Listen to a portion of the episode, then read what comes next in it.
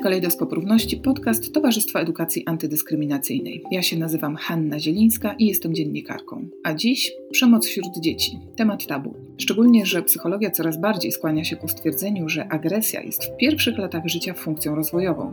Gdzie postawić granice? Czy na przykład nauczyciel jest w stanie ochronić dzieci same przed sobą? Jak może rozładowywać napięcia w grupie? Zapraszamy do słuchania.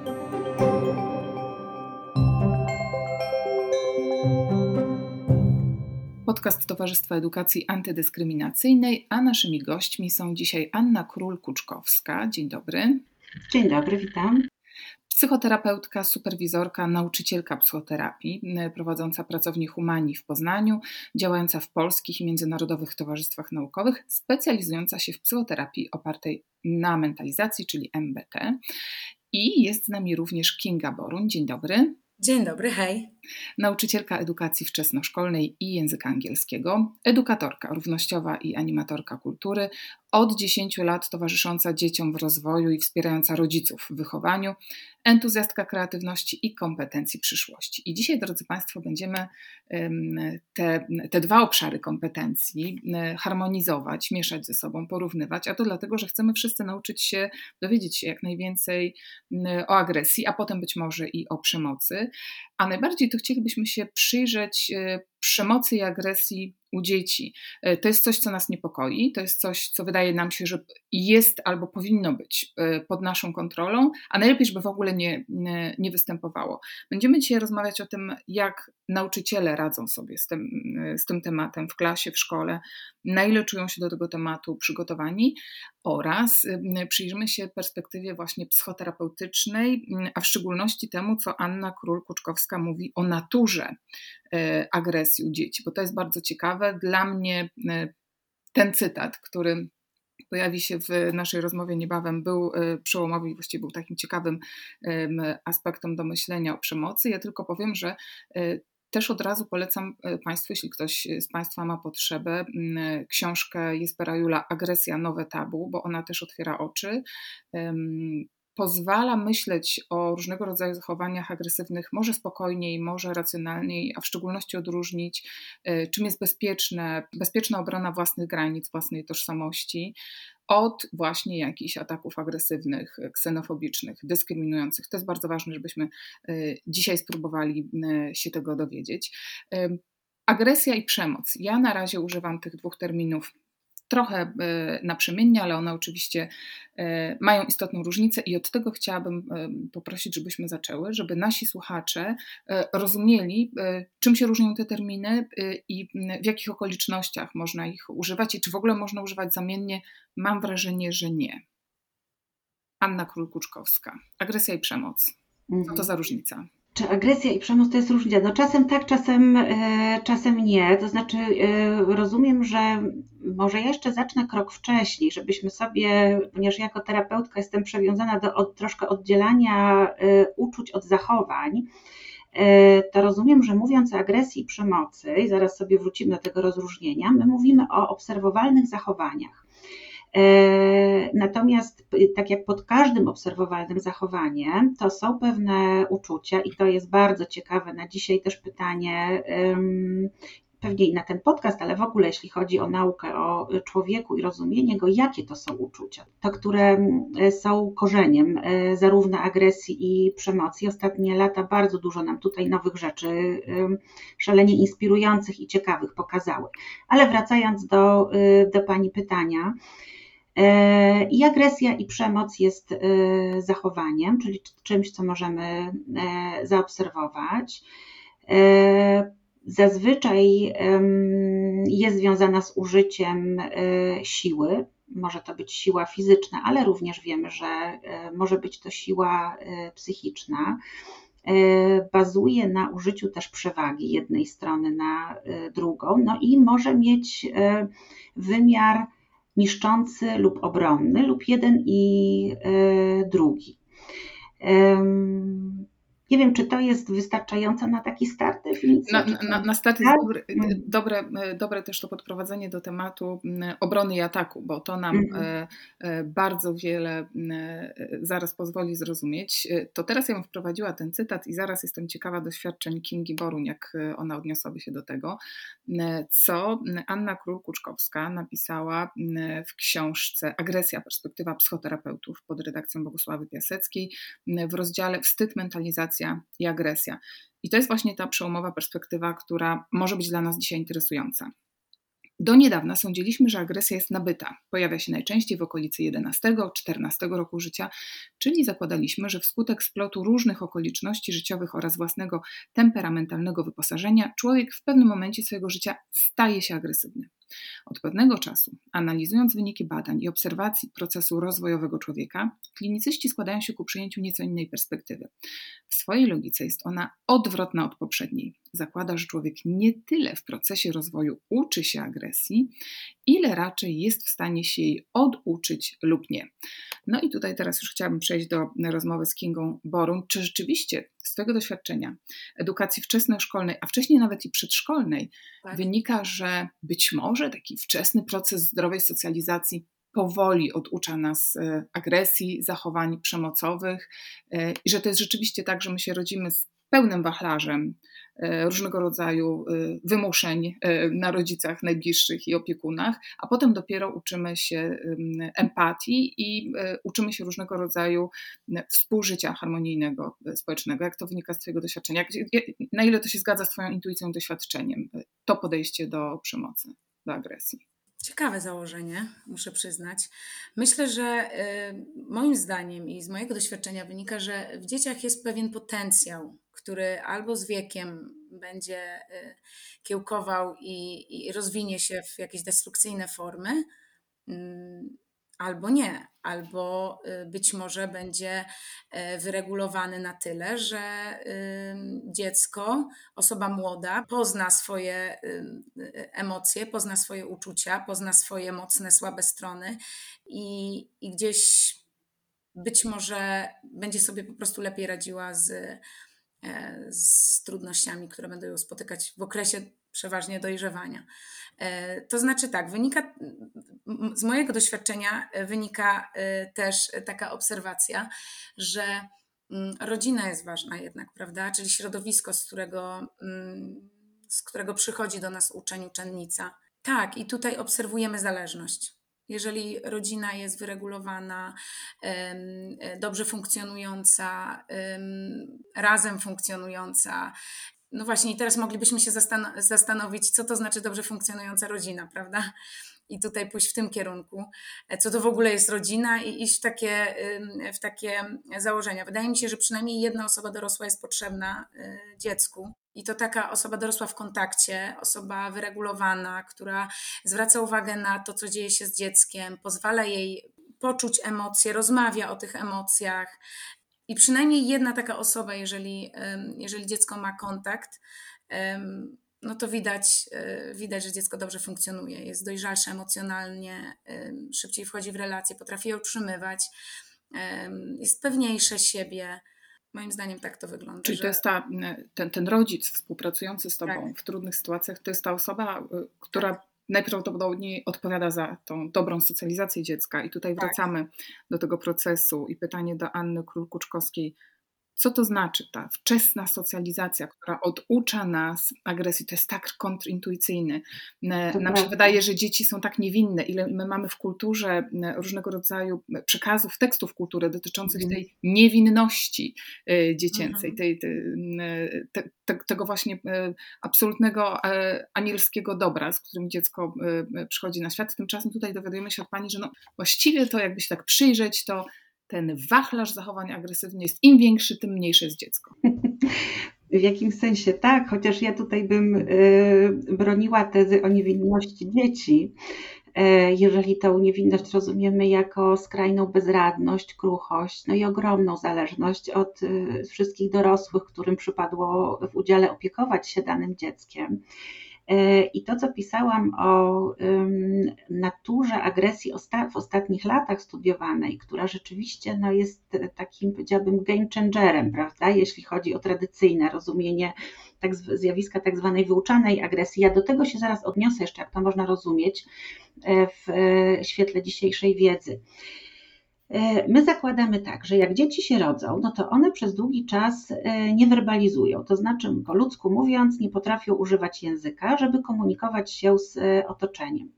W związku z tym, tak jak każda żywa istota, muszą wymyślić sobie albo raczej zużytkować jakiś dostępny im sposób tejże komunikacji, no bo inaczej nie przeżyłyby, prawda? Muszą w jakiś sposób sygnalizować, trochę chronić swój świat, dbać o siebie, nawet jeśli są bardzo malutkie.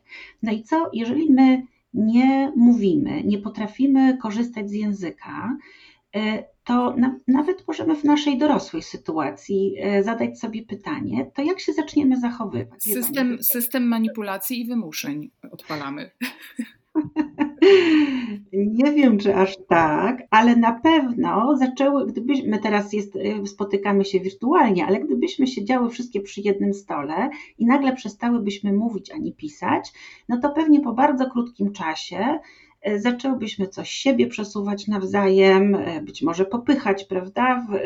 No różne rzeczy, już nie będę tutaj uruchamiała mojej wyobraźni, różne rzeczy robić, które są obiektywnie mówiąc dość agresywnymi zachowaniami. I ja o tego typu agresji jako jedynej dostępnej formie komunikacji pisałam, mówiąc o tym nowym spojrzeniu. I to rzeczywiście tego typu zachowania obserwowalne są, to jest bardzo ciekawe, u 99% niemowląt i malutkich dzieci. To jest interesujące pytanie, kto jest w tym 1%. Czyli to jest szarpanie, rzucanie, ciągnięcie,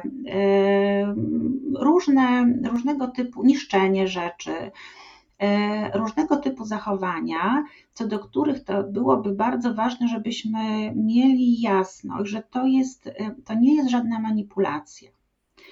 Małe dzieci nie manipulują, możemy sobie to powiedzieć. To jest bardzo ważne rzeczywiście, bo wciąż jeszcze pokutuje czasami to stwierdzenie, że mały terrorysta, to nie do wiary, ale zdarza się, że jeszcze uważamy, że dziecko potrafi, chce intencjonalnie, terroryzuje lub nawet choćby manipuluje.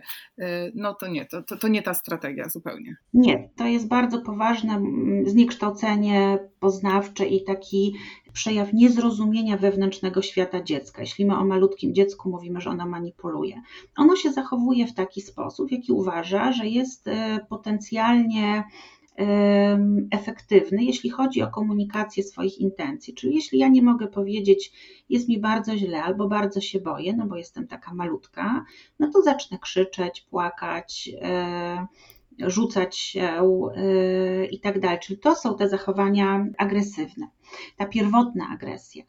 I badania pokazują, że jeżeli to jest to, o czym pani Kinga przed chwilą wspomniała, czyli jeżeli to środowisko rodzinne jest wystarczające, można być wystarczająco dobre, czy wystarczająco zasobne psychologicznie, czyli takie, gdzie rodzic bądź rodzice, opiekunowie są w stanie, ja bym powiedziała, mentalizować dobrze dziecka, tak bardziej po ludzku, to znaczy, że zadawać sobie trud, żeby zrozumieć, co stoi za tym, na przykład, że dziecko czymś rzuca, albo że krzyczy, albo że ma atak szału, albo że podarło siostrze nowy zeszycik z pięknym kotkiem, cokolwiek. Tak, czyli oni widzą to obserwowalne zachowanie, no i zastanawiają się, no dobrze, no to jest irytujące, ale może na przykład on czuje się bardzo niepewnie, albo zagrożony, albo jest głodny, albo cokolwiek. I ten proces, który się powtarza i powtarza, to jest proces charakterystyczny dla tego zasobnego psychologicznie środowiska, sprawia, że dzieci oduczają się tej agresji. I to oczywiście jest równoległe z rozwojem funkcji językowych, bo język bardzo w tym pomaga.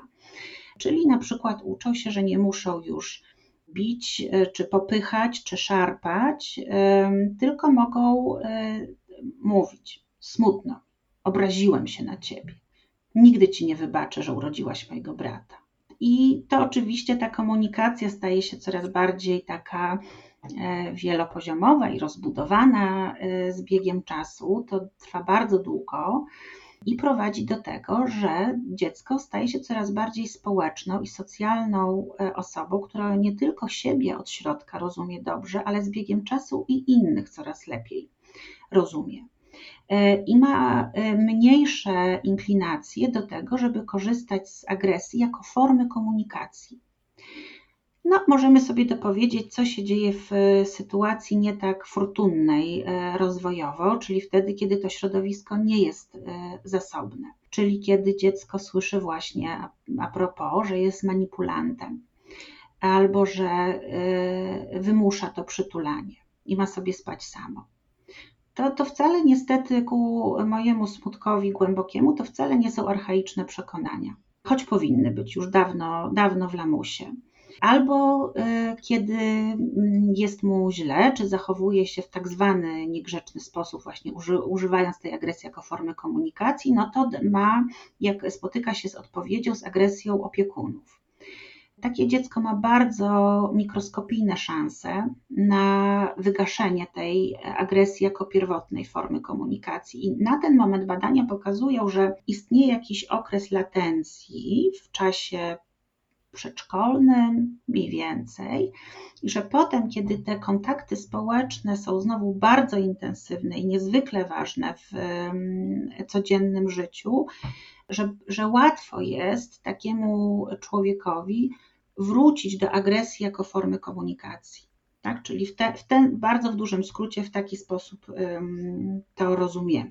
No to teraz pytanie o perspektywę praktyczną do Kingi Boruń. Teraz ty z taką wiedzą, że dziecko, które ma niedojrzały system komunikacji dotyczący własnych potrzeb, własnych granic, atakuje innych, korzysta z tych narzędzi, z których dobrze socjalizowane dziecko korzystało w wieku 2, 3, 4 lat, to już wiesz, że to jest dziecko, które nie ma bezpiecznej więzi z rodzicem, które nie ma wsparcia, ale jednocześnie ty też wiesz, że jest jeszcze jedna ofiara tej sytuacji, ktoś, kto jest atakowany, że może dochodzi do jakiejś sytuacji dyskryminacji w klasie, może kozłem ofiarnym została osoba o jakiejś mniejszościowej tożsamości. Nawet w edukacji wczesnoszkolnej dochodzi do takich sytuacji. Mamy w tej chwili bardzo dużo dzieci pochodzenia ukraińskiego w klasie.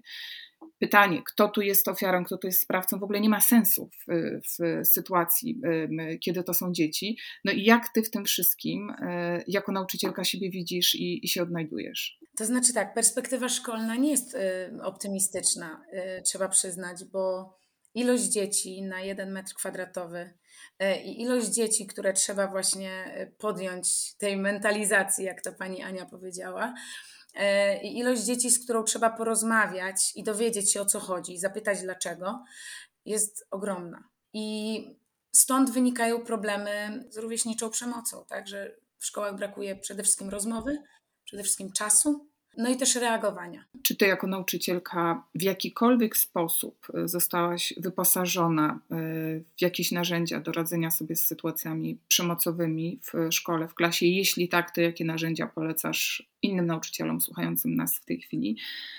Ale czy twoim zdaniem nauczyciele są przygotowani do tego tematu, do rozmowy i z dziećmi, i z rodzicami, i do samego uwrażliwienia się na temat? No niestety nie.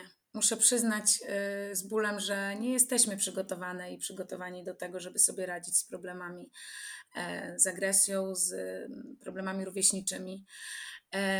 Inaczej niż karą, inaczej jak dyscypliną, inaczej jak oceną, czyli słabo. Takie typowo my, nauczycielki, też wracamy do tych pierwotnych form po to, żeby uniknąć agresji, czyli też tej pierwotnej formy komunikacji, tak?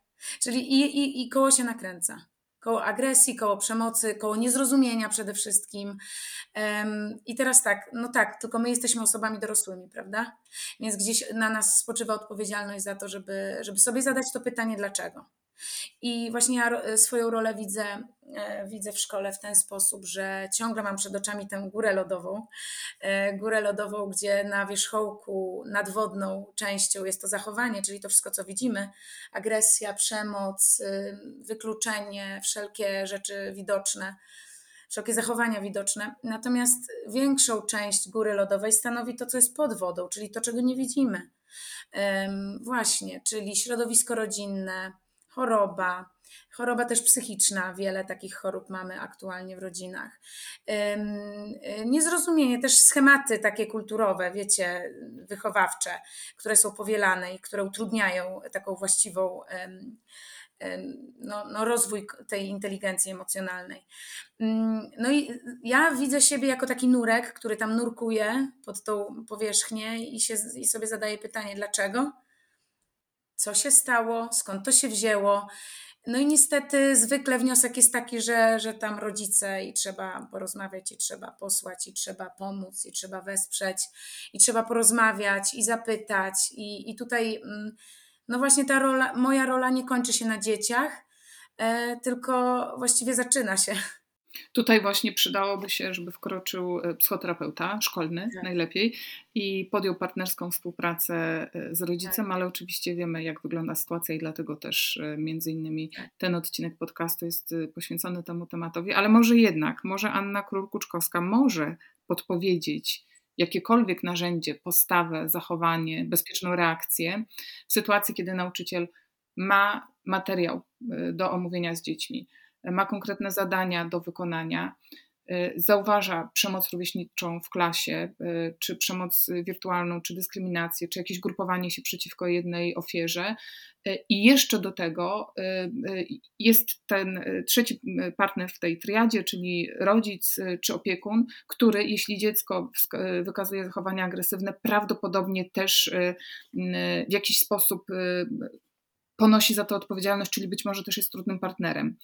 Co może nauczyciel w takiej sytuacji z perspektywy psychoterapeutycznej? Co mógłby? Bardzo podobała mi się ta zaaplikowana do sytuacji szkolnej i nauczycielskiej metafora lodowej góry, bo ona pięknie ilustruje, o co chodzi w mentalizacji, która jako słowo nie budzi wielkiej mojej miłości, chociaż zjawisko już wielką, bo to bardzo skomplikowane i dosyć odstręczające słowo, ale dokładnie ona mówi o tym, o czym mówiła pani Kingo, czyli że to, co my widzimy, to są ten czubek góry lodowej, to są jakieś obserwowalne zachowania.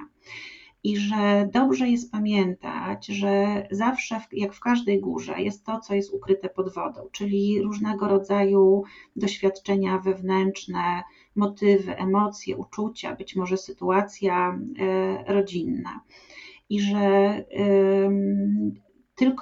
tylko zrozumienie tego, czy rozpracowanie tego, co jest pod spodem, daje szansę łagodzenia agresji. I dzisiaj, przynajmniej nie wiem, jak to będzie za parę lat, ale dzisiaj wyraźnie obserwujemy odwrotną korelację między dobrą mentalizacją a agresją i wydaje się, że największym dostępnym nam buforem jest przed zachowaniami agresywnymi, przemocowymi, jest właśnie wzmacnianie tej zdolności do mentalizowania. A jeśli chodzi o pytanie o jakieś praktyczne podpowiedzi, to ja bym powiedziała dwóch. Po pierwsze, krzewienie powszechnej znajomości anatomii zła. I do tego możemy za chwilę wrócić.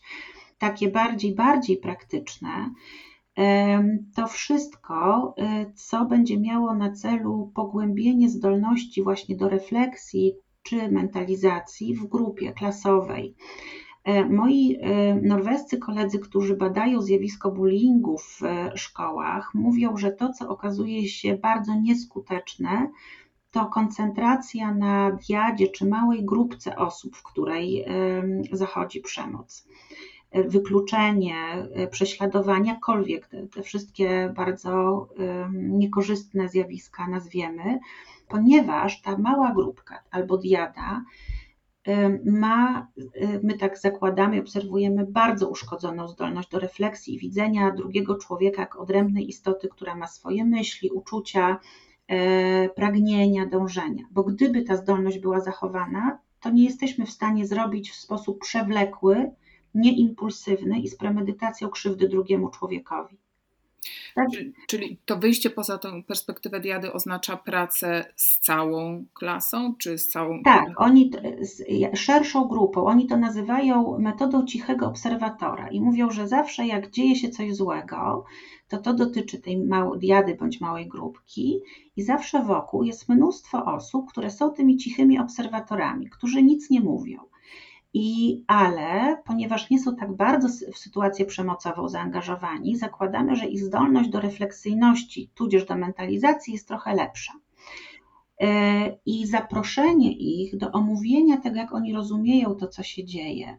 Gdybyśmy sobie wyobrazili, że każda społeczność ma jakiś swój umysł, że on zaczyna po prostu lepiej funkcjonować.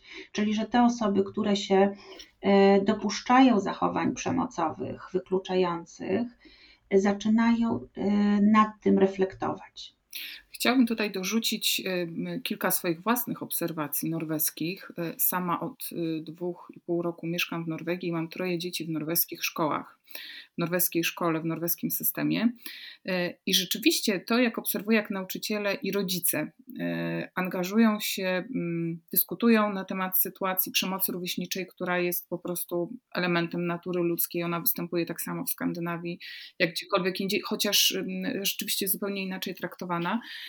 Chciałabym podać kilka przykładów i ciekawa jestem, jak wasza wiedza teoretyczna i praktyczna, jaki mogłaby być komentarzem do właśnie tego sposobu. Tutaj widzę przede wszystkim, że rodzice dużo bardziej angażują się w dyskusje na temat napięć społecznych w klasie, angażują się w mediach społecznościowych, w zamkniętych grupach dotyczących konkretnych klas i jest, nie wiem czy pisana, czy niepisana, ale bardzo przestrzegana zasada niewymieniania z imienia osób, których dotyczy dana sytuacja. Czyli pojawia się wątek, słuchajcie, chyba że to jest na przykład rodzic danego dziecka. Moje dziecko czuje się dyskryminowane, zauważyło na Snapchacie, że są wysyłane jego zdjęcia poza jego plecami i wtedy zazwyczaj włącza się ogromna grupa rodziców, bardzo często również rodziców dzieci niezwiązanych z daną sytuacją, nawet po to tylko, żeby okazać wsparcie, że to jest nie w porządku, że wiemy, że porozmawiam ze swoim nastolatkiem w domu. To jest bardzo często taki komentarz. To jest to, co mnie zaskakuje, znaczy to, czego nie znam z polskich warunków. Taka spokojna, długa, szeroka grupa dyskutująca o danym problemie. Ostatnio w klasie mojej 12-letniej córki z kolei była taka sytuacja.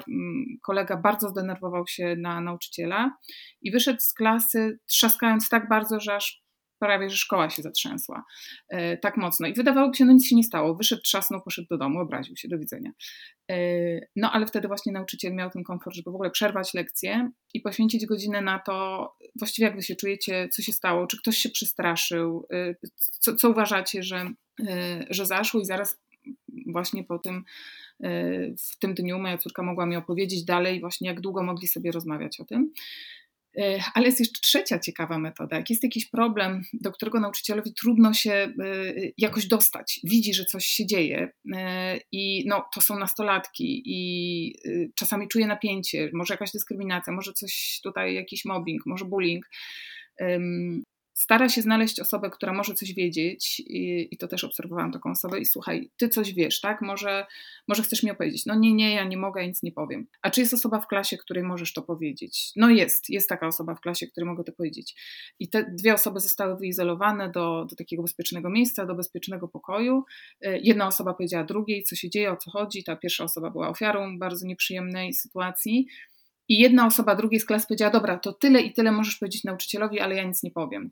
Taka metoda pośredniego uwalniania informacji, której nie znałam wcześniej z żadnej praktyki.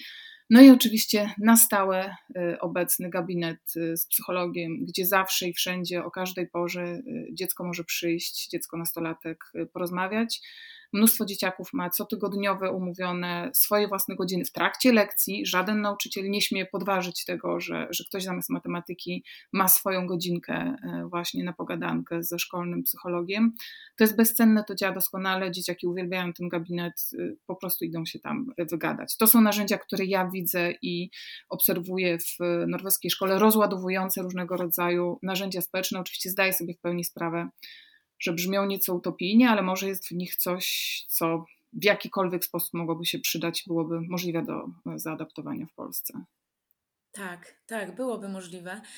Ja stosuję podobne metody wyciągania, że tak powiem, informacji o tym, co się dzieje.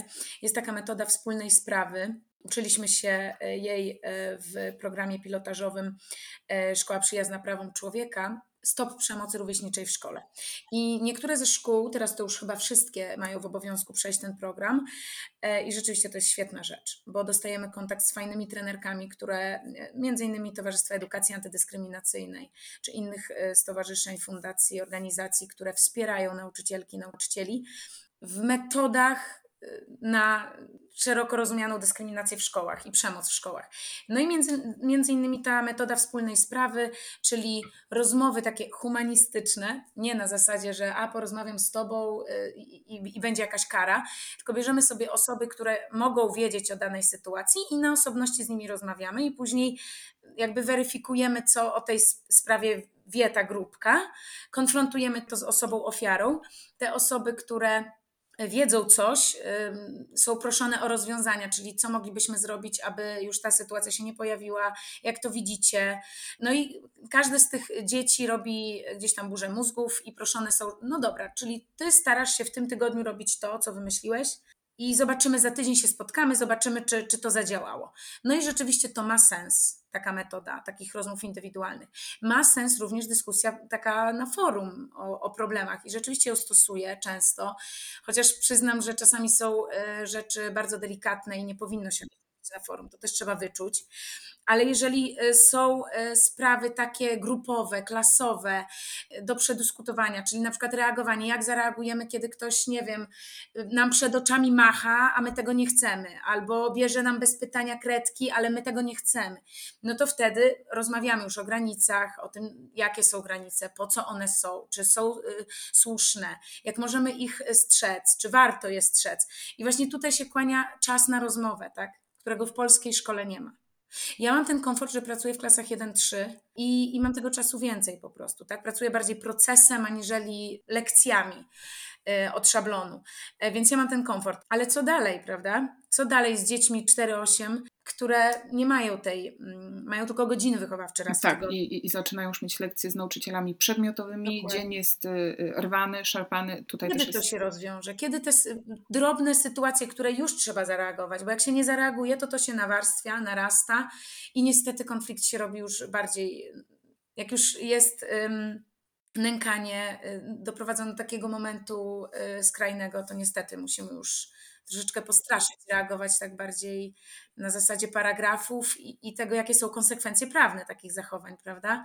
I tutaj też nauczyciele uważam, że powinni wiedzieć i nie bać się stosować nazewnictwa odpowiedniego, że na pewne zachowania już skrajne są paragrafy po prostu, tak? I rodzice powinni o tym wiedzieć, i nauczyciele, no i dzieci, młodzież przede wszystkim, tak? Że no właśnie, zwłaszcza ta nastolatkowa młodzież, że nękanie ma swój paragraf, że wykorzystywanie wizerunku również.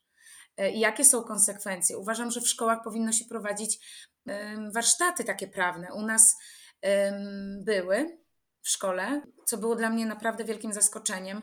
Mieliśmy warsztaty z sędzią i ona rzeczywiście fajnie to wszystko wyjaśniła, przeanalizowała na studium przypadków, przeanalizowała sytuację, jak reagować, co zrobić w danej sytuacji.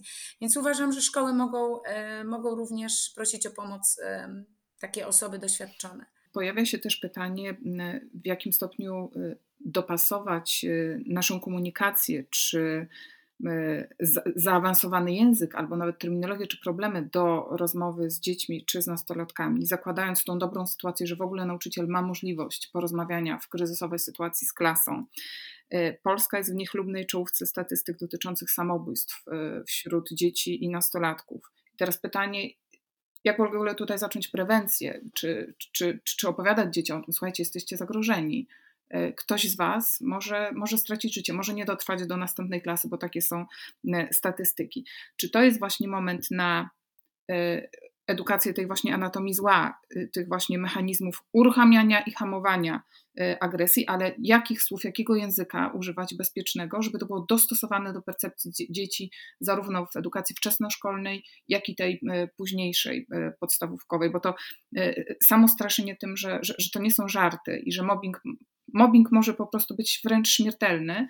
Mam wrażenie, że to może oczywiście przestraszyć, ale chyba raczej chodzi o to pozytywistyczne uczenie się krok po kroku. Tak. I tu pytanie do Anny Król-Kuczkowskiej.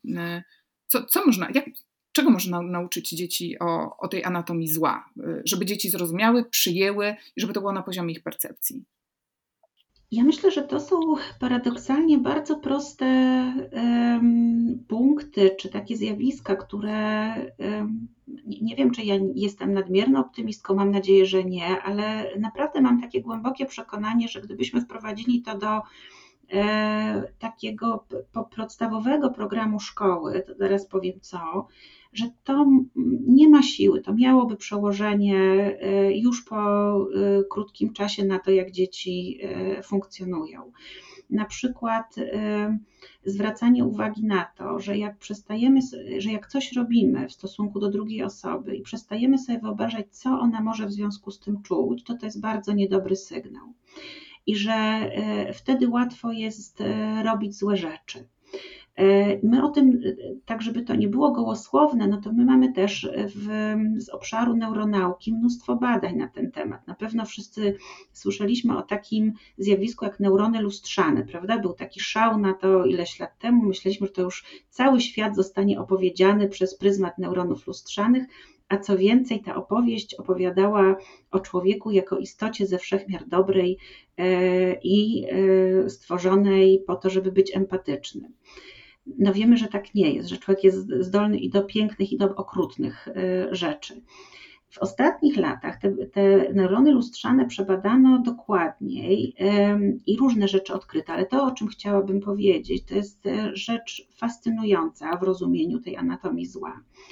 Mianowicie neurony lustrzane, czyli te, które pozwalają właśnie nam widzieć innych ludzi emocjonalnie, być empatycznym, nie pozwalać na krzywdę, odzwierciedlać na poziomie pierwotnym i na początku zachowania opiekuna, na samym początku, wręcz fizycznie naśladować, dlatego się tak nazywają lustrzane, są wstępem do rozwoju empatii. Tak, czyli to jest bufor przed robieniem krzywdy innym. Tyle tylko, że te neurony lustrzane działają pod jednym warunkiem, wtedy kiedy uważamy, że ta druga osoba, która ma je uruchamiać, jest z tak zwanego naszego stada, że ona jest do nas podobna, to jest są swoja.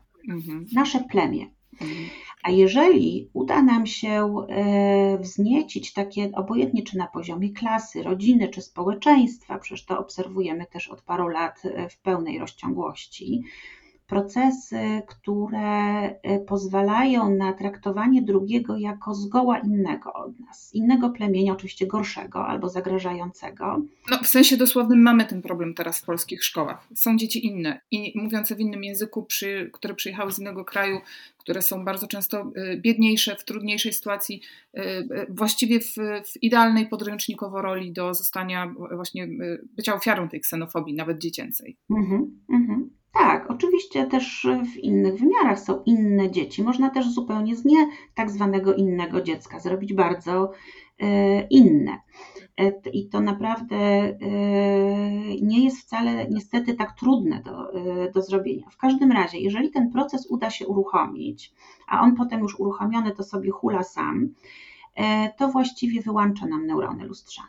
Ta część naszego mózgu przestaje pracować. W związku z tym my jesteśmy w stanie, mówię my nie bez przyczyny, bo ważne jest, żebyśmy w tej anatomii zła też uczyli się, że potencjał do zła jest, to jest bardzo przykra refleksja, ale prawdziwa, że jest w każdym z nas. I wtedy, kiedy te neurony i inne części mózgu przestają działać i my nie widzimy w innym człowieka, takiego jak my, któremu bywa przykro, który może być w rozpaczy, może być mu wstyd, może go coś bardzo zasmucać, to jesteśmy w stanie wyrządzić niebotyczne krzywdy, bez większych wewnętrznych poruszeń, bo to nie jest nasz gatunek. I teraz to, co jest według mnie bardzo frapujące, to jest pytanie, jakie uczucie trzeba wzniecić w danym człowieku bądź grupie ludzi, żeby ten proces uruchomić. Ja przez długi czas myślałam, że to jest lęk, to znaczy, że trzeba jednych nastraszyć drugimi. Ale chyba trochę się myliłam, ponieważ neurobadacze mówią, że nie, że to jest wstręt. To, co trzeba wzniecić, to jest wstręt. I wiecie Państwo co?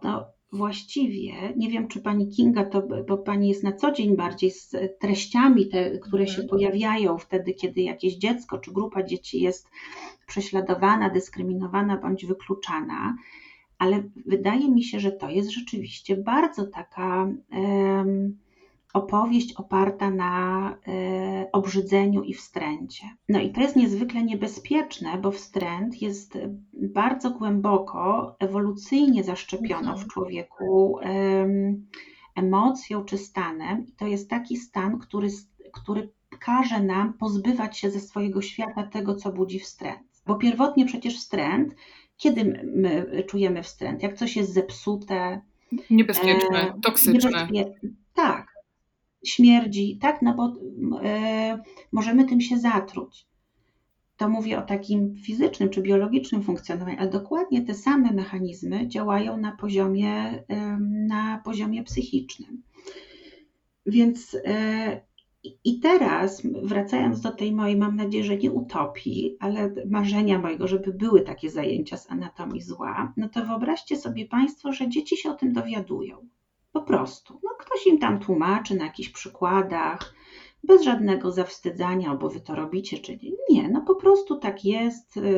Tak dzieci powstaje zło w świecie.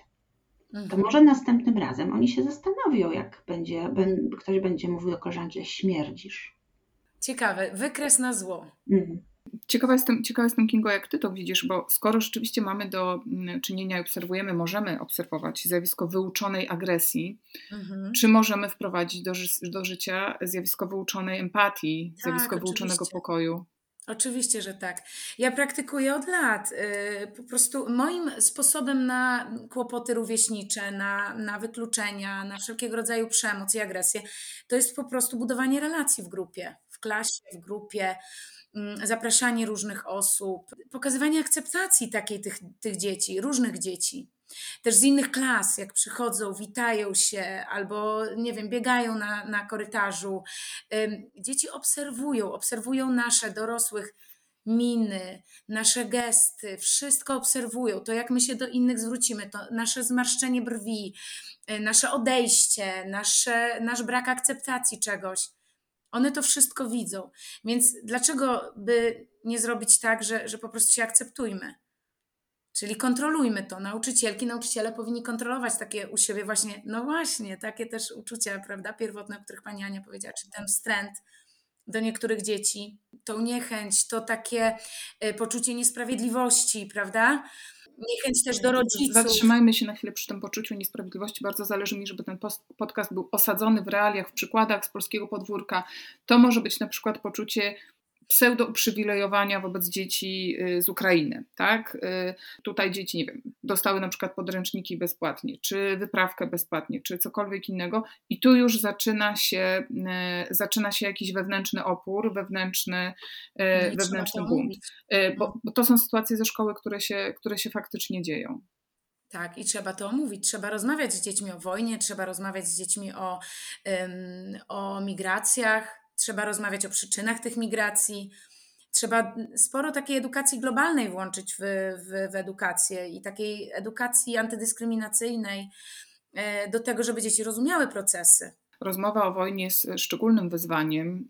Jeszcze rok temu żyliśmy w takim świecie, gdzie rozmowa o wojnie z dziećmi w edukacji wczesnoszkolnej, no powiedzmy, że była w stosunku do dzisiejszych realiów luksusowo wyposażona w specjalne książki, specjalne czytanki, dostosowane do percepcji dzieci przekazy. Teraz ta wojna po prostu jak tsunami pojawiła się i każdym kanałem komunikacyjnym opowiada nawet najbardziej brutalnym językiem, nawet dzieciom, samą siebie. I czy to jest też właśnie to zagrożenie, które dotyczy dzieci również w Polsce, ale na Ukrainie pewnie tym bardziej, może to jest podłoże do wyuczonej agresji, właśnie to niekontrolowane wystawienie na różnego rodzaju bodźce związane z agresją i przemocą ostateczną, z wojną. Czy te dzieci, które dzisiaj w szkołach w Polsce są często ofiarami prześladowania czy gorszego traktowania dzieci z Ukrainy, również paradoksalnie są dziećmi, które przyjechały z bardziej wyuczoną agresją niż dzieci w spokojnych polskich domach? Czy z bardziej wyuczoną? Nie zaobserwowałam tego. Nie zaobserwowałam, żeby dzieci ukraińskie były bardziej agresywne, mówiąc oględnie. Nie mam takiego. Zatrzymajmy się na chwilę przy tym zjawisku wyuczonej agresji. Skoro odwróciłyśmy dzisiaj tą piramidę i mówimy o tym, że to raczej jest tak, że dzieci oduczają się zachowań agresywnych, socjalizując się z grupą, ze swoim stadem coraz bardziej. Jak możliwe jest w ogóle zjawisko wyuczonej agresji i dlaczego wydaje nam się potocznie, rzecz ujmując, że to zjawisko wyuczonej agresji jest najmocniejsze właśnie w przedziale wiekowym 11 lat, 14 lat, w tym okresie wczesnonastoletnim? Ja nie bardzo, nie wiem, czy mogę powiedzieć, że lubię, czy się przywiązuję do tego zjawiska wyuczonej agresji, bo ono ona jest sensowna, ale ona nie oddaje istoty sprawy, bo w tym, co my nazywamy wyuczoną agresją, chodzi raczej o zaraźliwe załamanie się zdolności do mentalizowania, mówiąc bardziej po ludzku, do widzenia w drugim człowieka, do widzenia w innych ludziach podobnych do nas, czy do rozumienia, że coś kogoś rani, prawda? To są wszystko rzeczy związane z refleksyjnością i zdolnością do empatii. Ja dzisiaj dużo się na te badania z obszaru neurobiologii czy neuronauki powołuję, ale one są tu bardzo pomocne, żeby zrozumieć te zjawiska. Więc my wiemy, że nasze umysły, nasze mózgi są bardzo społecznymi organami. To nie jest zbyt popularne kulturowo stwierdzenie, bo my żyjemy w takiej bardzo cały czas indywidualistycznej kulturze, prawda, że każdy sobie, ja jestem zupełnie niezależna, ty jesteś niezależny. To są różne okropne i niezbyt mądre mity typu nie jestem odpowiedzialny za twoje uczucia albo takie obiegowe, pop-psychologiczne kłamstwa typu nikt nie może cię zranić, dopóki ty na to nie pozwolisz. To są bzdury. Nasze umysły są niezwykle społecznymi organami i my wszyscy nawzajem jesteśmy w stanie siebie regulować bądź rozregulowywać. I jeżeli w danej grupie rozpoczną się procesy związane z wykluczaniem, agresją, czyli z załamaniem się tej funkcji refleksyjnej, i wystarczająco szybko nie zadziała się, nie postawi im granicy. To jest to, o czym mówiła pani Kinga, w takiej spirali rozkręcającej się i co niestety my widzimy w naszym życiu społecznym od długiego czasu. To bardzo źle robi na umysły wszystkim i to po prostu słabe funkcjonowanie mentalne jest zaraźliwe i dobre funkcjonowanie mentalne jest zaraźliwe. Dlatego, że mózg jest organem społecznym i to jest fakt. Czyli jeżeli my pozwolimy pierwotnie małej grupce rozkręcać zło, to wszyscy, nawet ci, którzy wyjściowo bardzo sensownie funkcjonowali, zaczną funkcjonować o wiele gorzej i być zdolni do rzeczy, o które siebie wcześniej nie podejrzewali. I w drugą stronę, na szczęście to ma szansę zadziałać. Jeśli my szybko zareagujemy, wdrożymy te wszystkie procedury udrażniające zdolność do mentalizacji, to momentalnie ta zdolność u wszystkich będzie szła do góry. Oczywiście u każdego w różnym stopniu, ale na pewno do góry. Na tym polega socjostaza, czyli to śródspołeczne funkcjonowanie. I to są bardzo pomocne obserwacje i wyniki badań. I ja zastanawiam się, jak to jest, że one są w tym dobrym kontekście tak mało obecne w codziennym funkcjonowaniu też placówek, ale różnych społeczności, różnych organizacji, podczas gdy przyznam, że kiedy obserwuję bardzo naruszające takie tkankę społeczną na różnych poziomach zjawiska, to ja mam być może paranoidalne takie myśli, że na przykład przywódcy polityczni to oni są fanami tych zgłębiania, tych badań, bo różne te procesy stosują w praktyce, implementują na pani oczach.